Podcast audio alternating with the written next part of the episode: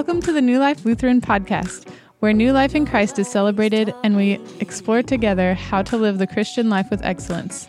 Thanks for listening today. You can find our podcast at nllutheranpodcast.com. You can subscribe on Podbean, Spotify, iTunes, and Google Play Music. If you have any questions for Pastor Eric or would like to suggest topics for our podcast, you can email Pastor Eric at erik.anderson at nllutheran.com. We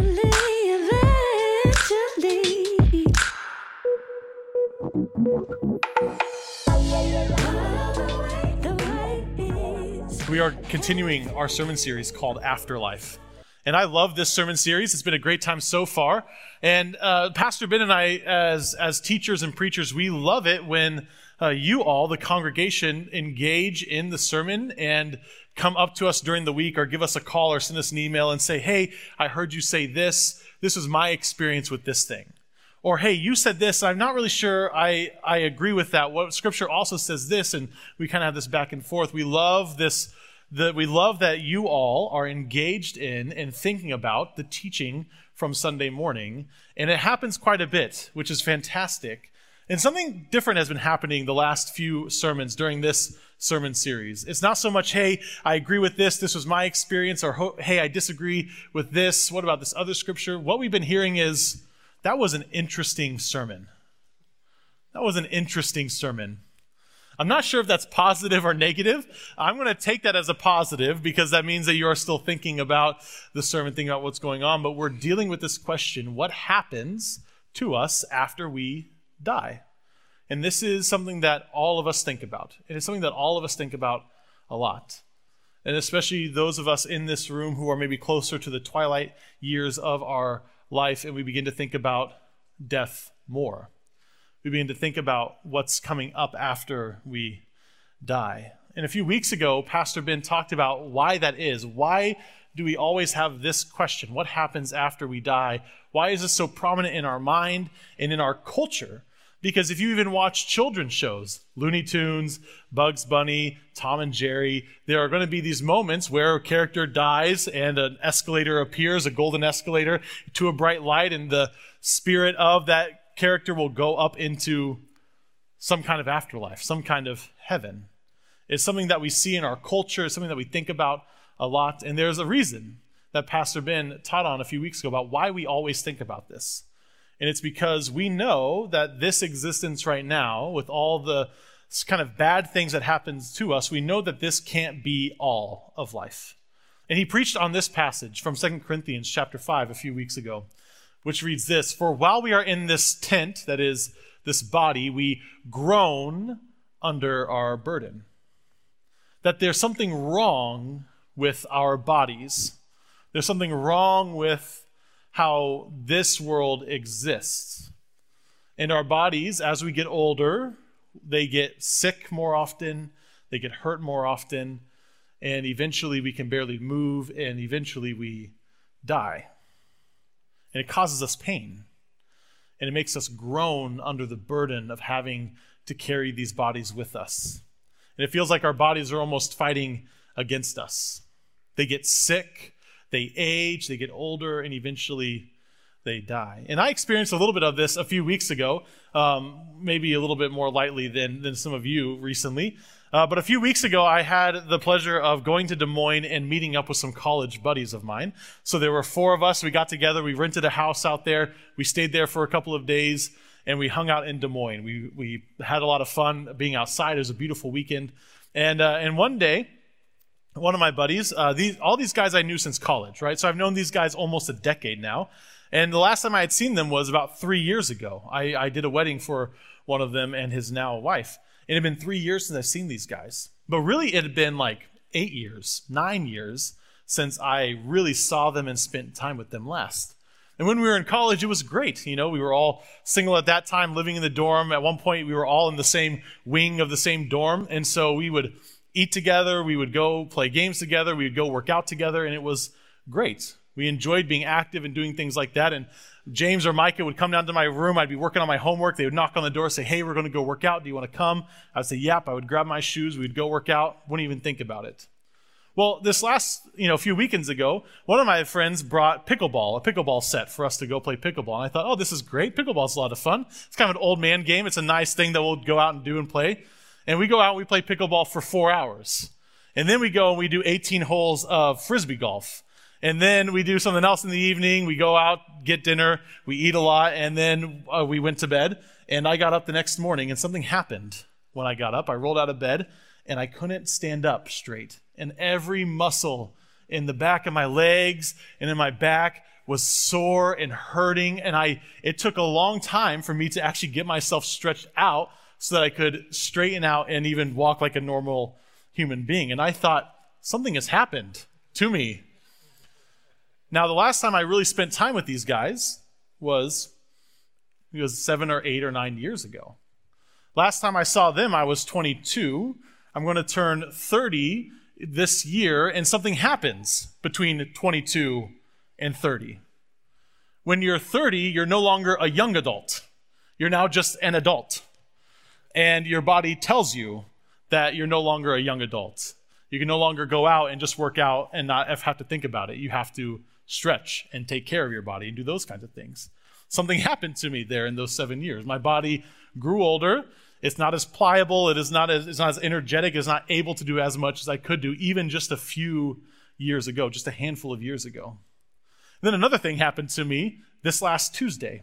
So I shave my head because I'm bald, and I've been bald for a long time. But I shave my head so that you guys can't tell how bald I actually am. But uh, during the week, sometimes I let it grow out just because I don't want to shave it. And uh, so I let it grow out. It's kind of fuzzy. And my wife and I were brushing our teeth before bed. And I said, Sarah, look at all these white hairs that are all over. And so where I grow hair is around the side. And now it's just littered with these white hairs. And I say, not only am I prematurely bald, but now I'm going prematurely gray. And so this thing happens to me, right? Our bodies get old and our bodies change, and not really in a positive way. I've been bald since I was 20 years old. I Started losing hair when I was 20. Our bodies get older, our bodies change, and not always for the better. And as we grow older, our bodies change even more, and really not for the better as we get older. Arthritis begins eating away at our joints, cancer begins to set in, all these types of things that young people don't normally have because their bodies are more pliable, more able to adjust. But something happens. We have this burden and we groan under it because our bodies break down, we get sick, we get old, and we die. And the reason that this happens is because our bodies are actually marked by sin. All those years ago, we read about it in Genesis chapter 3 when Adam and Eve sinned against God, when the fall happened, God told Adam something was going to happen to him. He said, Adam, every single day you are going to toil to get food. You're going to have to toil to put food on your plate, and you are eventually going to toil until you are dead. You are going to return to the dust that I brought you out of and I made you out of. Sin is what causes all of our sickness and death. Now, it's not one to one. It's not like you do one sin and then God gives you a sickness. It's just that our collective humanity has unleashed sin into the world, and it's actually broken how our bodies are supposed to function. It's broken how our world is supposed to function. And so now all these terrible things happen earthquakes and hurricanes and floods, and our bodies get old and they get sick and they die because our world doesn't operate the way that it ought to, the way that we think it ought to we groan under this burden. And Paul actually writes about this in the letter to the Philippians. And this is what he says this kind of longing that we have. He says, But our citizenship is in heaven, and it is from there that we are expecting a Savior, the Lord Jesus Christ. He says, Our citizenship, what we long for, is actually heaven. We long for this space where God is, where God exists, and from heaven we await. We wait for our Savior. We wait for Jesus Christ to return back to us. And here's the good news for us this morning is that God saw our condition. He saw that we were broken people, and He did not leave us to our brokenness, but He sent His Son, who put on our brokenness. He had a body like yours and mine. He had all the bumps and bruises, all the aches and pains, and eventually He was killed and He died. he died, died. Like you and I are going to die someday. He was dead. But he was brought back to life. And God, by the Holy Spirit, resurrected Jesus. And then Jesus ascends into heaven and is with the Father. And now we know that we are waiting for Jesus to return to us, our Savior, who wears a body like ours, who has a body like ours. He's going to return back to us. And this is also our hope that Jesus, He will transform the body of our humiliation, that is, this body, that it may be conformed to the body of His glory by the power that also enables Him to make all things subject to Himself. So when Jesus lived, he lived with all the aches and pains. He was crucified, he died, and then he was brought back to life. And when he was brought back to life, something was different about Jesus. He wasn't quite the same as he was before. He had what Paul, what Paul writes here as a glorious body. And Paul says that actually, when Jesus comes back, we are all going to be brought back to life, like Jesus, and we're going to be given a glorious body, that our body is going to be conformed to his glory. It's going to be like his. And so then the question becomes what was his body like? What was his body like? Well, we read about it in the Gospels. In Luke chapter 24, this is after Jesus is resurrected. The disciples are chickens, so they hide in this room and they lock the door because they're afraid of the Romans and the other Jews. And this is what happens. While they were talking about this, they had heard that Jesus' body was missing, they had heard that he was resurrected. As they were talking about this, Jesus himself stood among them. They were startled and terrified and thought they were seeing a ghost. So they're in this locked room, they're hiding, and all of a sudden Jesus is there. He appears somehow. We don't know how. Maybe he just appeared there, like he teleported there, or maybe he came through a wall. We don't really know what happened, but he just shows up in this room where Jesus was not before and should not have been able to go through if he was just a normal body. But somehow he comes into this room or appears in this room, and you know what? I'm with the disciples. That kind of sounds like what a ghost would do, right? Just appear there. Just be this spirit, this non physical reality, this non physical entity. But as this story continues, something else happens. Jesus said to them, Have you anything here to eat? And they gave him a piece of broiled fish, and he took it and ate it in their presence. Ghosts don't do that, right? Spirits can't eat food because they're non physical things.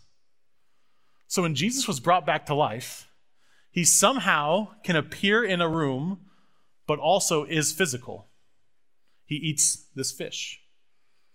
And at one point, we're going to hear in a little bit that he actually, he, Thomas puts his fingers in the holes of his hands and into the slit in his side where he was crucified.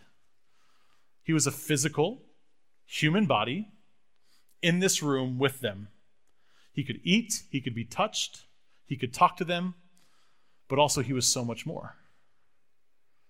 So if our bodies are going to be like that, that's different than the stories that we hear from our culture. That's different from the storyline that we hear from our culture where we're told just to be good people so that when we die, our spirits leave our bodies and we go to the good place instead of the bad place. Right? That's what we're told in our culture. We live our life, we die, then our spirit either goes up or it goes down. But this is different. Because if our bodies are going to be conformed to his body, his body is physical. He can eat food, he can eat broiled fish that the disciples made for him. So we need to change how we think about what's going to happen in the future. We have to change how we think about what happens after we die, what happens at the end of all things. And Revelation actually tells us the last book of the Bible. It's this amazing book that's it's quite broad and it's difficult to read, but it's really incredible. And it actually tells us what's going to happen at the end of all things when Jesus returns. And this is what we read. Then I saw, that is, this is John, he's seeing this vision. God opened up this vision for him. I saw a new heaven and a new earth. For the first heaven and the first earth had passed away, and the sea was no more. And I saw the holy city, the new Jerusalem.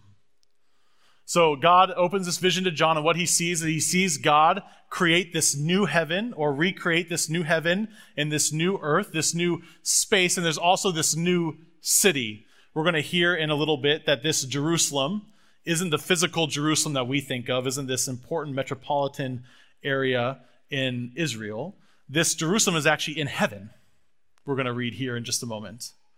And it's important as we talk about this um, to get into the Jewish mindset because for Jewish people, especially in the Old Testament, and as Jesus and his disciples would have thought, Jerusalem wasn't just a very important city, it was the place where God lived. God lived in Jerusalem. He lived in the temple. That's where his throne was. Was in the temple in Jerusalem. So this Jerusalem city is where God lives. And this is what happens. I see I saw this new Jerusalem coming down out of heaven from God, prepared as a bride adorned for her husband. And I heard a loud voice from the throne saying, See, the home of God is among mortals. So, this heavenly city that God dwells, this place that God lives, comes down where? To earth. It comes from heaven and comes down to earth. And then there's this declaration See, God's home is among mortals. So, this vision of the end time, this vision after Jesus comes back and resurrects people, is that actually God is going to come from heaven to earth and reside on earth with us, with his people. This is the Garden of Eden imagery, where humans and God can exist together they can talk to him in, as if he were just standing right next to you, where you can hear him walking along the road on the cool of the day. This is this image of heaven and earth overlapping once again. So Jesus is physical, his glorified body is physical, and our bodies are going to be like his body. They're going to be physical, and we are going to inhabit a physical space, the earth. It's going to be new, it's going to be different, but it is, in fact, here. It's physical, tangible. It's not our spirit leaving our body and going to this bright light. It's an actual thing that God is going to create and dwell with us in this new physical world that He's creating, this new earth. This declaration continues He will dwell with them, they will be His peoples, and God Himself will be with them. He will wipe away every tear from their eyes. Death will be no more. Mourning and crying and pain will be no more, for the first things have passed away. So, this new world that God is creating, that God is going to inhabit with us, He's going to give us these new bodies, and these bodies don't grow old, they don't get sick, they don't have pain, and they don't die. So, we are going to live in this new reality with God forever. With no more sickness, with no more aging, with no more death, with no more sadness, and with no more pain. Sounds pretty good, doesn't it? That sounds pretty sweet. I like it. But it's different, isn't it? It's different from what we hear from our culture. It's different from this kind of popular notion that we have of heaven. God's ultimate plan is not that our spirits would be away from our body and that we would be away from the earth, but he actually, his ultimate plan is that we were to live on this earth forever, as it always should have been, in physical bodies, in a physical place, walking and talking with God, right there with us. Something else that we hear about Jesus' body. This is from John chapter 20. This is the same moment when the disciples are hiding and Jesus appears to them. And this is what he says to Thomas. He said to Thomas, Put your finger here and see my hands. Reach out your hand and put it in my side. So when Jesus was resurrected in his glorified body, in his glorious body, this is the same body that he was crucified in. It's not some new creation, but it's the same body. He has the holes where he was crucified. He says, Touch them. Feel them. Feel the split in my side where I was stabbed. This was Jesus' body, but different, changed. Now, we don't know exactly what things are going to be like, but I'm guessing it's going to be like this. We're going to be in our bodies, but different. We're going to be in our bodies, but glorified, made different, and made new in Jesus Christ. So that's where Scripture gets us about this new creation, about this heaven existence that we talk about. We don't really know what it's going to be like. I've been bald since I was 20. It would be pretty sweet if my new body, if my recreated body had hair. I would like that. It would be pretty sweet if my new created body was super buff, right? If we were all super strong, had hourglass figures, whatever it is, right? That would be pretty sweet, but we just don't know. We simply don't know what that's going to be like. We do know that it's probably going to be our body. It's going to be like this body, but better. It's going to be different, made glorious. But something else is really important here that Jesus is marked by his self sacrificial act, by his love. And it is by his act of self sacrifice on the cross that we even have this future. He bears the marks of his love in the new creation. Our bodies now are marked by sin. They break down, they get broken, we get sick, and we die. But in the new creation, our bodies are marked by love care, and service for each other, just like Jesus. Because he's going to transform our bodies and conform them to be like his glorious body. Interesting, isn't it? It's interesting. So, then what do we do with this? What do we do with all this interesting information? Well, I think that Paul says it nicely in that Philippians passage, Philippians chapter 3. This is what he says he says, I press on toward the goal for the prize of the heavenly call of God in Christ Jesus. Let those of us then who are mature be of the same mind, of the same mind to press on toward the goal. And now we hear the goal. The goal is new creation. The goal is something that God has secured for us 2,000 years ago by the blood of Jesus Christ. That is the goal. New heaven, new earth, God dwelling with man forever, eternal, no death, no sickness, no pain. That's the goal. And I think that we're called to press on toward it, to be of the same mind as Paul, to continue to work toward that end. We're still going to get bumps and bruises in this world. We're still going to get sick. Cancer's still going to happen. Arthritis is still going to happen. And death is still going to happen. But we have a hope. We have something beyond what is now that we long for, that we look for, that we believe that God has secured for us. Our inheritance is Christ Jesus. We can trust that He is going to conform our bodies to ones like His. We can trust that He is true to His word, that He has saved us and redeemed us. And so when we're suffering, we can press on toward that goal. We can have hope, hope in suffering, because of this glorious future that God has promised us. And then Paul says this Let us hold fast to what we have attained. Because the promises of God are not just for the future. There are some promises that we will not realize until the end of all things, until new heaven and new earth is recreated, until we are resurrected, until we are made new. There are some things we will not know until then, some things we will not experience until then. I probably will not have hair again until then, right? But there are some things that we can experience now. Let us hold fast to what we have attained. And there are lots of promises in Scripture about what we have presently. We are told in Ephesians chapter 1 that God has given all spiritual blessings to those of us who are in Christ. Every spiritual blessing, he says, in heaven. Every single one. That's a promise. We have the promise of the fruit of the spirits love and joy and peace and patience and all of them. We have these promises that we can hold fast to, that even though now our bodies are weak, our spirits can be strong. Our spirits can be empowered by His Holy Spirit. We can experience all the interior blessings, even if we don't get to experience the exterior ones until later.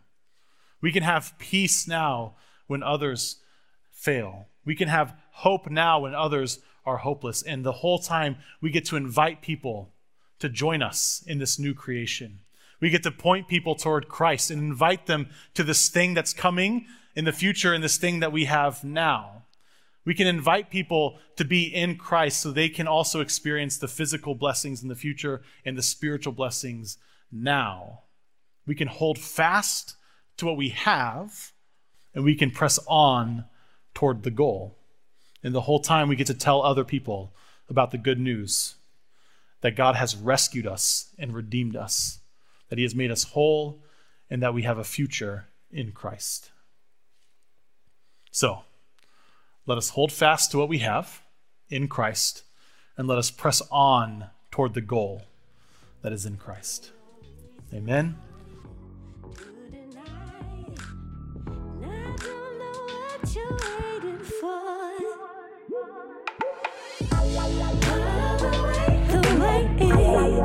Hey